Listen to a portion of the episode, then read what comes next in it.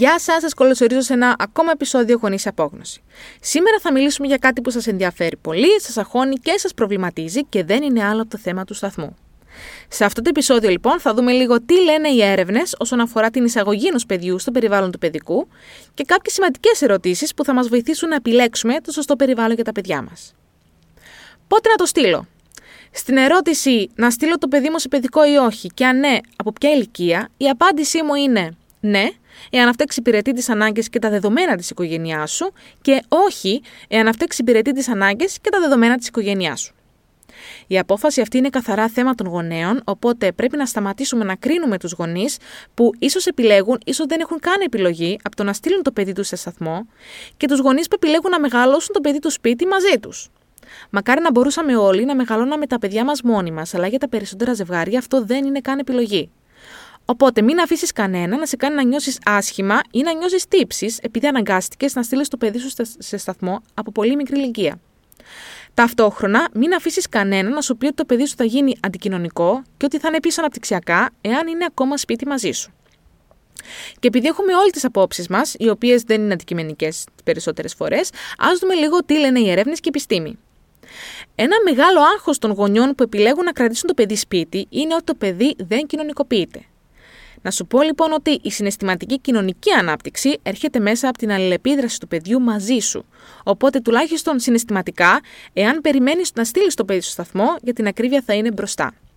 Κοινωνικά δεν θα μείνει πίσω, αρκεί να έχει κοινωνικές εμπειρίες και άλλες αυτό το διάστημα, να μην είναι κλεισμένο δηλαδή μέσα σε ένα σπίτι, μέσα σε τέσσερις τείχους, χωρίς καμία αλληλεπίδραση με τον κόσμο.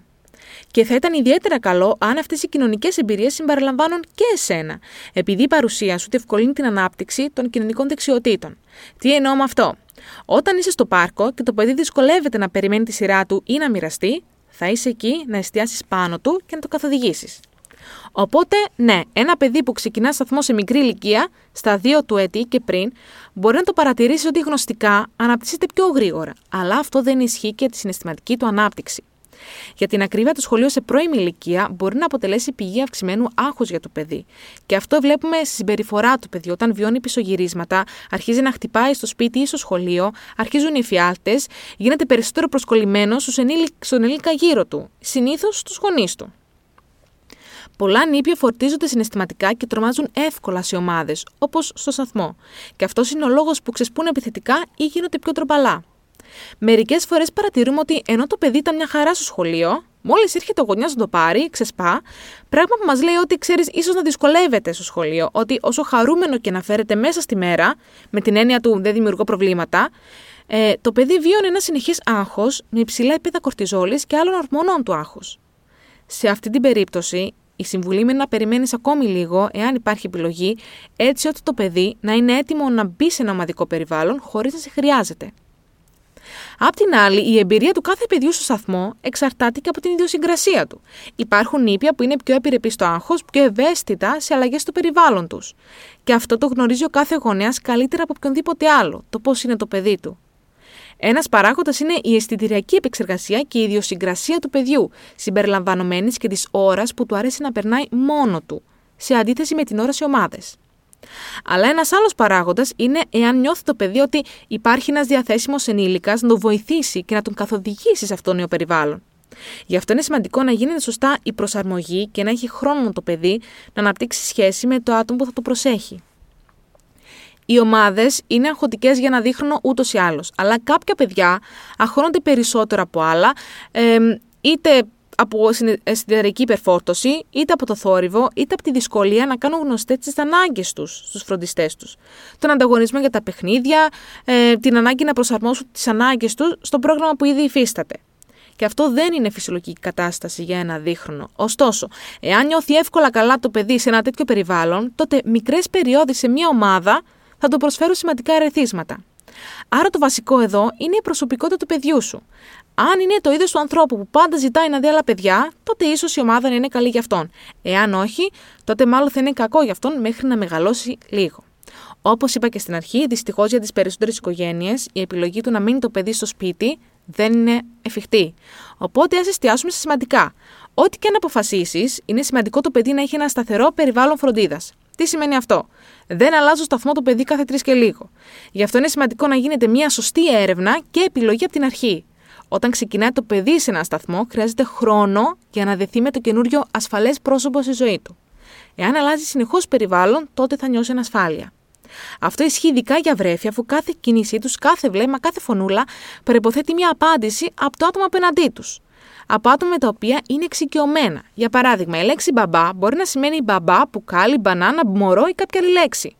Όπως σε ένα χορό, κάθε βρέφος χρειάζεται έναν παρτενέρ συγχρονισμένο μαζί του που μπορεί να καταλάβει και να ικανοποιήσει τις βασικές του ανάγκες όταν οι γονείς του είναι μακριά του. Πάμε τώρα να δούμε μαζί κάποιες ερωτήσεις που πρέπει να κάνουμε πριν να επιλέξουμε παιδικό σταθμό. Αρχικά, με ποιο τρόπο γίνεται η προσαρμογή του παιδιού και πόσο διαρκεί; Τώρα με την πανδημία, πολλοί σταθμοί δεν κάνουν σωστή προσαρμογή, το οποίο καταλαβαίνω μέχρι ένα σημείο, αλλά απ' την άλλη μιλάμε για παιδιά και αξίζουν να έχουν μια σωστή προσαρμογή με τους γονείς τους κοντά και να μην τα ρίχνουμε σε ένα νέο άγνωστο περιβάλλον, ελπίζοντας ότι θα τα καταφέρουν.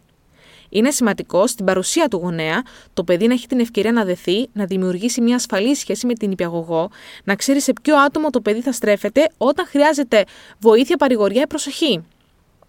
Είναι επίσης καλή ιδέα να ρωτήσουμε εάν ο σταθμός ακολουθεί κάποιο είδος παιδαγωγική προσέγγιση, όπως Μοντεσόρι ή Waldorf.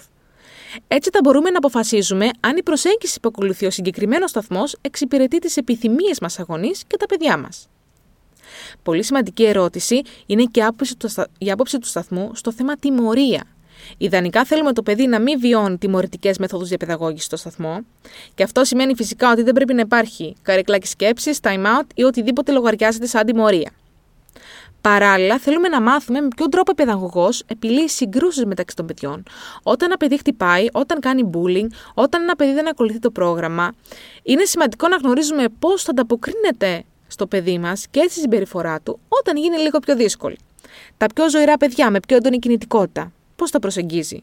Τα πιο εσωστρεφή παιδιά πώς τα προσεγγίζει. Αν το παιδί ζητήσει το γονιό μέσα στη μέρα, πώς το διαχειρίζεται. Πώς το βοηθάει όταν δυσκολεύεται. Πώς αντιδράει και διαχειρίζεται τα παιδιά που κλαίνε. Τα πλησιάζει, τα αγκαλιάζει, κάνει ανάκριση ρωτώντας πολλά στο παιδί, το μαλώνει ή το απομονώνει. Η επόμενη ερώτηση, αν και πολύ σημαντική, δυστυχώς δεν εξαρτάται αποκλειστικά από τον κάθε παιδικό. Και εδώ θέλω να πω ότι πιστεύω ότι υπάρχουν πολύ αξιόλογοι σταθμοί με παιδαγωγούς που αγαπάνε βαθιά τα παιδιά και το λειτουργήμά τους. Δυστυχώς, πολλές φορές το ίδιο το σύστημα μπαίνει εμπόδιο στο να κάνουν οι άνθρωποι αυτοί σωστά τη δουλειά τους. Η ερώτηση είναι για πόσα παιδιά είναι υπεύθυνο ο κάθε παιδαγωγός. Αντιλαμβάνεσαι ότι εάν ένας άνθρωπος έχει 15 με 20 παιδιά να προσέχει, δεν μπορεί φυσικά να εστιάζει συνεχώς στο δικό σου παιδί και να του δίνει την προσοχή που θα ήθελε να του δώσει και που το παιδί σου έχει ανάγκη. Σε αυτή την ερώτηση περιλαμβάνονται και πληροφορίες σχετικά με τον αριθμό των παιδιών ανά αίθουσα. Φυσικά το παιδί έχει αλλεργίες, συγκεκριμένες διατροφικές προτιμήσεις. Πρέπει να είμαστε σίγουροι ότι ο σταθμός μπορεί να προσφέρει αυτά που το παιδί χρειάζεται στο διατροφικό τομέα και οτιδήποτε άλλο μας απασχολεί γύρω από τη διατροφή του παιδιού. Πολύ σημαντική ερώτηση: Τι δραστηριότητες κάνουν τα παιδιά μέσα στην τάξη και πόσο χρόνο περνάνε έξω; Σκοπός μας δεν είναι να κλειδώσουμε ένα παιδί μέσα σε τέσσερις τείχου, σε μια περίοδο που το παιδί έχει ανάγκη να τρέχει, να ανακαλύπτει, να εξερευνεί τη φύση και τον κόσμο του για να αναπτυχθεί σωστά. Πολλοί σταθμοί αρνούνται να δεχτούν παιδιά τα οποία δεν έχουν βγάλει την μπάνα και αυτό οδηγεί πολλούς γονείς στο να πιέσουν τα παιδιά να κάνουν τη μετάβαση αυτή πριν είναι έτοιμα, με αποτέλεσμα διπλέον άγχος στην καθημερινότητα του παιδιού. Και δεν φταίνει οι γονείς, γιατί αν εγώ πρέπει να πάω δουλειά και ο σταθμός δεν δέχεται το παιδί μου εάν φοράει ακόμη μπάνα, τότε δεν έχω άλλη επιλογή, έτσι. Λοιπόν, εάν δεν το γνωρίζεις, αυτό είναι παράνομο.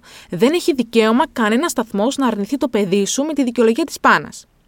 Συγκεκριμένα, ο συνήγορος του πολίτη επισημαίνει: Ο πρότυπος κανονισμός λειτουργίας των δημοτικών παιδικών σταθμών δεν περιέχει καμία ρητή αναφορά στην ανάγκη απαλλαγής από την πάνα. Ο δε διαχωρισμός ηλικίες έως και άνω των 2,5 ετών δεν αφορά τη χρήση πάνας, αλλά τον διαχωρισμό των παιδιών σε τμήματα.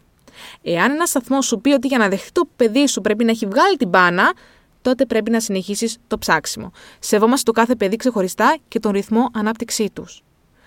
Τέλος, πολύ σημαντικά είναι να ενημερωθείς και αν επισκέπτεται γιατρός στο συγκεκριμένο σταθμό, εάν μπορείς να σε παρόν στην εξέταση και φυσικά το πλέον σημαντικό, εάν οι βρεφονιπιοκόμοι γνωρίζουν πρώτες βοήθειες και κάθε πόσο γίνεται εκπαίδευση πρώτων βοηθειών στο προσωπικό του σταθμού. Προσωπικά πιστεύω ότι οι ερωτήσεις αυτές θα σε βοηθούσαν να πάρεις μια σωστή, συνειδητοποιημένη απόφαση για το παιδί σου. Εάν δεν έχει επιλογή και πρέπει να πάρεις το παιδί σου σε ένα σταθμό, κάνε την έρευνά σου, ψάξε καλά πριν αποφασίσεις σε ποιον θα εμπιστευτείς στη φροντίδα του παιδιού σου και σταμάτα να νιώθεις ενοχές και τύψεις. Δεν σε βοηθάνε καθόλου. Να θυμάσαι πάντα ότι εσύ γνωρίζεις καλύτερα από όλους το παιδί σου και πως πρέπει να το παρατηρεί συστηματικά και να μπορείς να το στηρίξεις και να το βοηθήσεις όπου χρειάζεται.